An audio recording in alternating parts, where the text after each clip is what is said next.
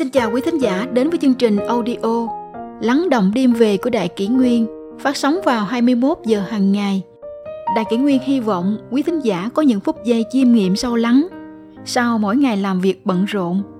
Hôm nay, chúng tôi xin gửi đến các bạn thính giả câu chuyện Rượu là một trong bốn bức tường giam hãm con người. Trước khi nâng chén hãy nhớ kỹ rằng Tửu sắc tại khí tứ đổ tường là câu nói cửa miệng của mọi người khi nói về tác hại của rượu, nữ sắc, tiền tài và cái khẩu khí hơn thua.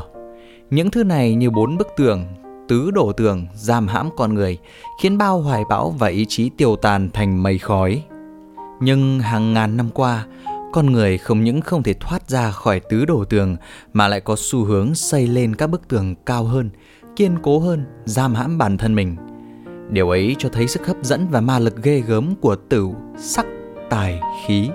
Chúng ta hãy bàn về rượu, đứng đầu trong tứ đồ tường. Uống rượu xưa và nay.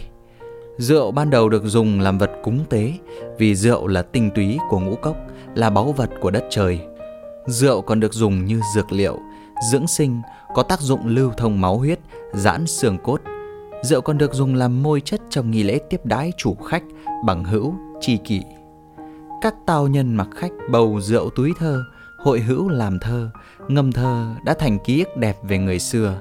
Chuyện Lý Bạch đấu tử thi Bách Thiên, Lý Bạch uống một đấu rượu viết được trăm bài thơ đã thành giai thoại ngàn năm. Trong Tam Quốc, câu chuyện Tào Tháo, Lưu Bị, Thanh Mai trừ tử luận anh hùng, dưới gốc cây thanh mai uống rượu đàm luận anh hùng đã lưu danh thiên cổ. Nhưng cổ nhân dùng rượu theo lễ nghi, theo đạo. Người quân tử uống ba chén rượu là rừng, uống rượu qua chén là đại kỵ. Trong luận ngữ Hương Đảng viết Duy tử vô lượng bất cập loạn, uống rượu đủ lượng không để bị loạn tính. Ngày nay, rượu bia đã bị lạm dụng bừa bãi, buồn cũng uống, vui cũng uống, thăng chức uống, lĩnh lương uống, gặp nhau uống, sinh con uống, tân gia cưới hỏi ma chay sang cát lễ Tết đều uống, thậm chí đi lễ đầu xuân về cũng uống. Trong các cuộc nhậu đó, nếu có anh nào không uống thì bị châm chọc khích bác, nam vô tử như kỳ vô phong, hay làm trai cho đáng nên trai, ép uống bằng được, uống rồi thì thay nhau chuốc rượu, hò nhau cạn ly. Rượu bia giờ không còn là độc quyền của các đấng mày dâu nữa, mà các chị em liễu yếu đào tơ cũng không hề kém cạnh. Nhiều chị em tiểu lượng cao có thể chấp tất cả các anh, khiến cho nhiều anh vì thể hiện cái chất đàn ông đã uống đến say túy lúy, không còn biết trời cao đất dày là gì nữa. Người xưa dùng rượu để làm xúc tác cho các quan hệ xã hội, để hòa đồng với xã hội, để nhận thức được cái tôi bản thân hài hòa trong quần thể xã hội – cho nên cổ nhân uống rượu chừng mực theo lễ nghi biết tiết chế bản thân, tức là khắc kỷ phục lễ, ước thúc khắc chế bản thân quy về lễ nghi. Gánh nặng cho gia đình và xã hội. Rượu là nguyên nhân hàng đầu dẫn đến rất nhiều bệnh tật. Theo thống kê của ngành y tế công bố mới đây cho thấy, rượu bia là nguyên nhân gián tiếp của 200 loại bệnh, chấn thương và là nguyên nhân trực tiếp của ít nhất 30 bệnh ung thư như miệng, họng, thanh quản, đại trực tràng, gan. Càng uống nhiều nguy cơ gây ung thư càng tăng. Rượu cũng là nguyên nhân hàng đầu dẫn đến tai nạn giao thông. Theo thống kê, mỗi năm có khoảng 4.800 người chết vì tai nạn giao thông có liên quan đến rượu bia. Theo thống kê của tổ chức Health Bridge, tổng chi tiêu cho rượu bia của Việt Nam là 16.372 tỷ đồng. Số tiền này có thể mua tới 1 triệu 770 ngàn tấn gạo, đủ để nuôi sống gần 21 triệu người một năm. Nếu tính đến các chi phí y tế khám chữa bệnh cho những người bệnh tật, tai nạn, giảm mất khả năng lao động, các chi phí xử lý tai nạn mai táng do rượu bia thì số tiền có lẽ sẽ còn gấp nhiều lần là gánh nặng rất lớn cho các gia đình và xã hội. Rượu tác hại vô hình còn lớn hơn rất nhiều so với tổn thất vật chất. Nguồn gốc câu tử sắc tài khí tứ đổ tường bắt đầu từ chuyện Tô Đông Pha, đại văn hào đời Tống. Một lần thăm người bạn là thiền sư Phật Ấn ở chùa Đại Tướng Quốc. Ông thấy trên tường có mấy câu thơ. Tử sắc tài khí tứ đổ tường, nhân nhân đô tại lý diện tàng, thùy năng khiêu xuất khuyên ngoại đầu, bất hoạt bách tuế thọ giã trường. Tạm dịch thơ Tử, sắc, tài, khí, bốn bức tường.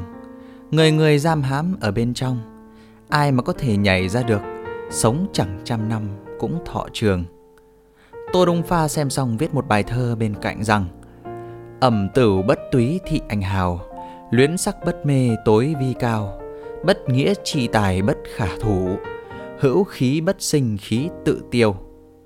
Tạm dịch thơ, Uống rượu không say bậc anh hào, Sắc đẹp không mê mới là cao, Tiền tài bất nghĩa thì không lấy, Khẩu khí chẳng sinh ắt tự tiêu. Hai bài thơ trên đã nói lên rằng trong xã hội rất hiếm người thoát ra khỏi bốn bức tường vây hãm mình nên đã mặc nhiên chấp nhận nó là một phần của xã hội người thường. Chỉ có điều nên chọn thái độ thế nào cho đúng đắn để tránh được tác hại của nó mà thôi.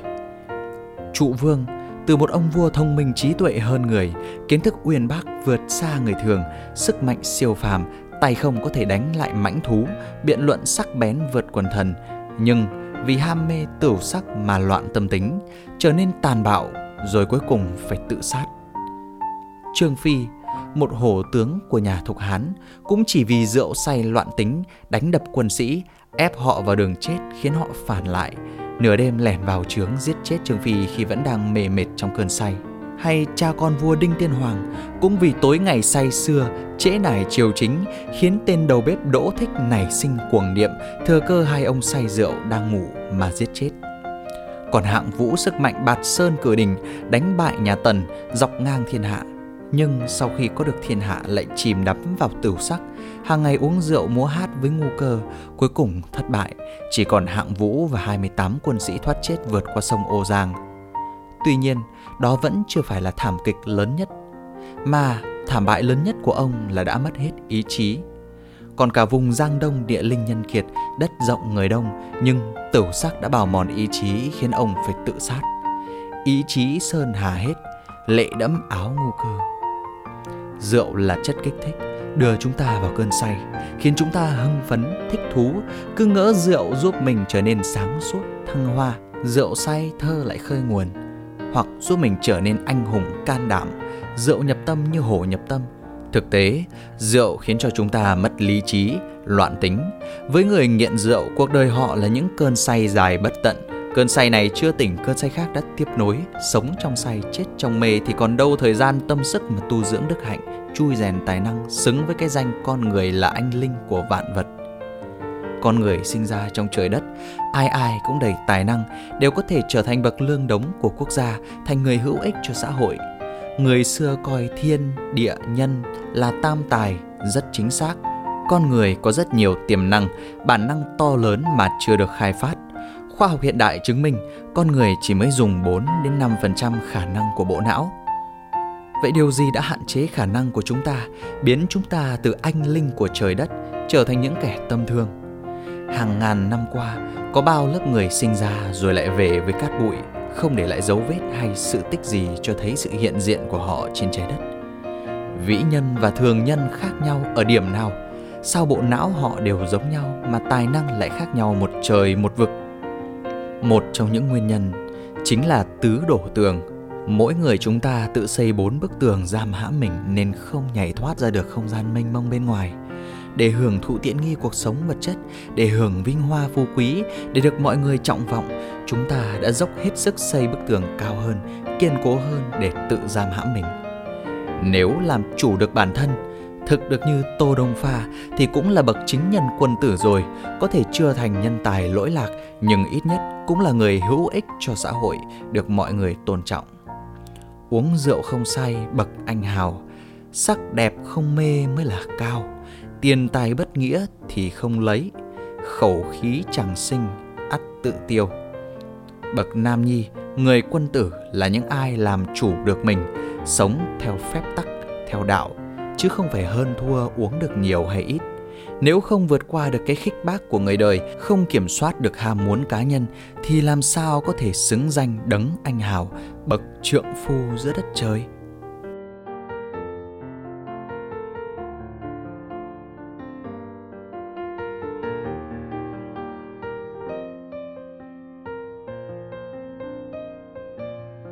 Tiếp theo chúng tôi xin gửi tới quý thính giả câu chuyện Ma túy đá và cuộc chơi ảo giác Trai nước Nam làm gì? Ngày xưa người ta ôm bàn đèn, phê pha, bay bổng để tìm kiếm chút lãng mạn, ra dáng văn nhân. Thế cũng đã bị coi là hạng rỡm đời. Văn nhân tìm thơ trong những chỗ tối tăm.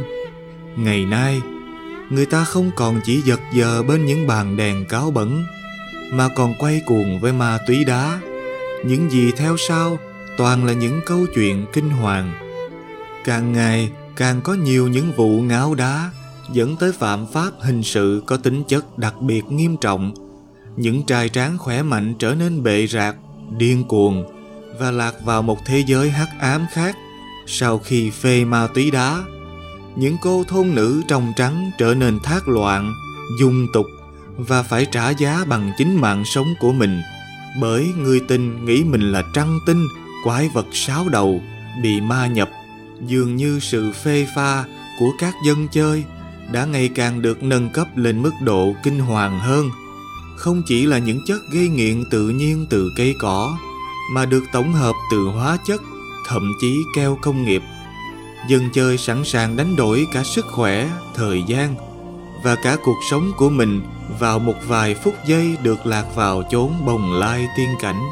Mà thật ra, chốn bồng lai đó chỉ là kẹo ngọt dẫn đường để rồi sau đó càng phê những linh hồn lạc lối sẽ chỉ càng nhìn thấy nhiều yêu ma quỷ quái. Nguyễn Hoài Thanh, 30 tuổi ở Thanh Khê, đã tưởng người yêu là quái vật sáu đầu nên sát hại cô giả mang bằng một chiếc xẻng. MC kim ca sĩ nghiệp dư Nguyễn Hữu Chính, 38 tuổi ở Hưng Yên, lại thấy bạn gái mình là con trăng tinh thè lưỡi dài đang tiêm thuốc độc vào cơ thể mình nên ra tay tàn nhẫn bằng một cái mắt áo và con dao nhọn. Trần Đức Anh ở Hà Nội khống chế người đi đường vì nghĩ mình là anh hùng lương sơn bạc đang hành hiệp trượng nghĩa.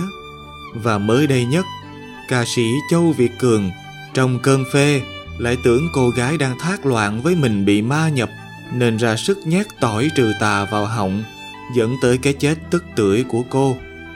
Chưa xét đến những cơn mê giấc mộng giữa ban ngày có thể khiến người ta làm những việc ác kinh hoàng. Chỉ riêng việc sử dụng thuốc lắc, mà túy đá liên tục cũng đã khiến thân thể héo mòn, hốc hác. Cái thân người không còn ra hình người nữa.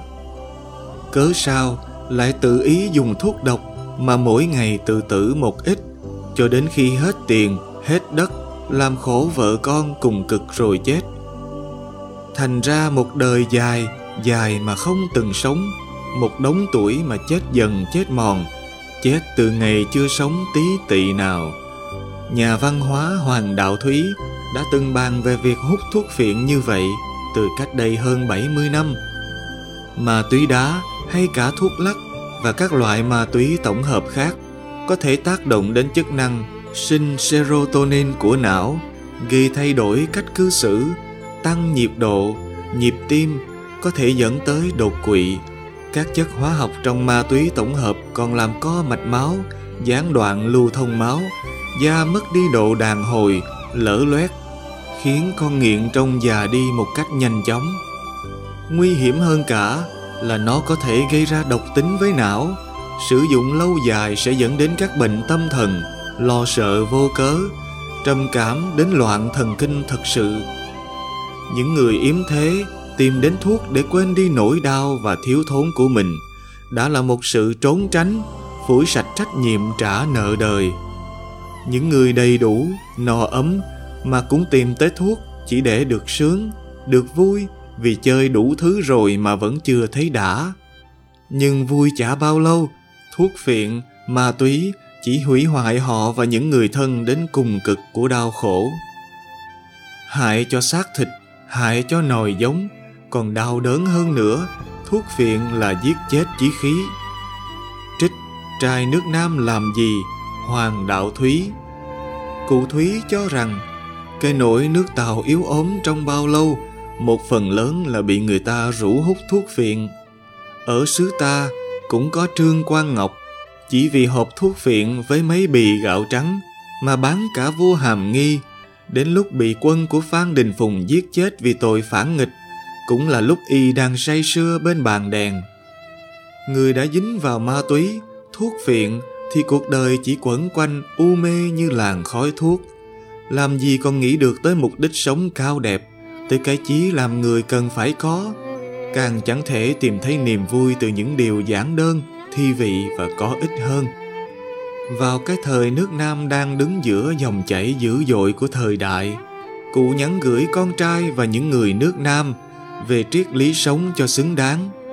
Trong đó, trước tiên, dù muốn làm nên nghiệp lớn, nghiệp nhỏ gì thì người ta cần phải nhớ tới cái gốc gác của mình, rồi tới những việc cần chừa. Ngoài xa hoa, đánh bạc, trai gái thì thuốc phiện là thứ cuối cùng cần phải chừa, thứ tuyệt đối phải tránh xa. Ngày nay, nước Nam không còn cảnh chiến tranh, loạn lạc, nhưng vẫn đang chơi vơi giữa dòng chảy của thời đại mới. Cái sự nghiệp của nhiều người lại chỉ ở việc hưởng thụ sao cho khoái, cho ra dáng dân chơi. Cũng có người nóng thì ngồi dưới quạt máy, lạnh thì nằm trên đệm bông. Ngày năm bữa, áo đủ mùi, đi ra thì lên xe xuống kiệu, ở nhà thì kẻ dạ người hầu, mà rốt cuộc chữ sống cũng chỉ có cái nghĩa vật chất của nó thôi. Cũng có kẻ sống say mê với hát với đàn với nhảy múa với chơi bời. Rồi một lúc tỉnh cuộc đời rộn rạc. Cái chán nản không thể ngăn được cái giá trị nhỏ. Nhìn tưởng là to mà cầu cứu ở chén thuốc hay dòng sông? Ở thời đại nào thì cái việc ăn chơi, trác tán, say mê quá đà cũng đều chỉ là nghĩa vật chất của chữ sống. Sống không chỉ là để thỏa mãn lòng dục và thân xác.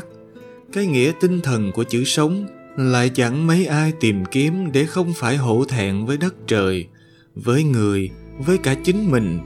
Để được hết lòng, hết chí, để mỉm cười khi ra đi mà không nuối tiếc điều gì sống đã vô nghĩa thì chết càng vô nghĩa hơn. Người ta bảo, chết thì dễ, sống được mới khó.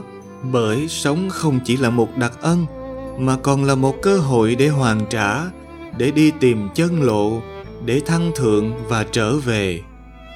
Sự an vật hưởng thụ, làm nhục chí khí, làm suy yếu tinh thần con người ta, đến khi chỉ vì việc thất chí cỏn con cũng có thể khiến họ chẳng thể chịu nổi. Oán trách không xong thì mơ tới chốn bồng lai bằng chén thuốc độc hay nhảy cầu giải thoát. Cả một đời rỗng tuếch, phí hoài. Người lúc nào cũng mơ màng, tinh thần ảm đạm, thì mấy khi tỉnh táo để mà suy đoán, tìm tòi. Đối với sự việc nơi xã hội, trong gia đình cũng chẳng dùng đầu óc phân tích mà thấu được lẽ phải trái chẳng mấy mà đâm quàng đạp bậy hoặc mê muội bất minh cách đây hơn 70 năm hình ảnh một thanh niên nước Nam được mô tả thế này qua ngòi bút của cụ Hoàng Đạo Thúy. Người mạnh mà bạo, đi thẳng không nghiêng không ngã, rẽ làng không khí mà tiến, còn mắt đăm đăm theo đuổi một mục đích, cái vẻ cương quyết tỏ ra rằng sẽ đi cho đến cùng. Tay mạnh mà dẻo, chân cứng mà dai, ngực thở như thu khí mạnh của thiên nhiên, làm khí mạnh của mình. Màu da kia không có vẻ tươi thắm đẹp mắt, nhưng đã dạng dày với gió sương. Người ấy ở nhà nuôi hạnh phúc cho gia đình. Cha mẹ sung sướng được con ấy, anh em chị em vui vẻ được em ấy, anh ấy, gia tộc hy vọng vào người ấy. Thời nào thì làm người cũng nên như vậy, có chí khí, có mục đích sống không vị tư, chỉ vì bản thân mình, buông thả theo vòng xoáy đam mê, lạc thú, không những làm tiêu tụy thân thể gây khổ sở cho người thân mà còn như uống thuốc độc từ từ chẳng những thuốc phiện ma túy mà những cuộc chơi thoát loạn với bia rượu shisha. Những đam mê quá đà những canh bạc đỏ đen đặt cược cả cuộc đời đó đều là con đường êm ái, dẫn đến cái kết u tối đã được báo trước, đôi khi là cả cái chết, nhưng là một cái chết vô ích, phí hoài, là đắc tội chứ không phải là giải thoát.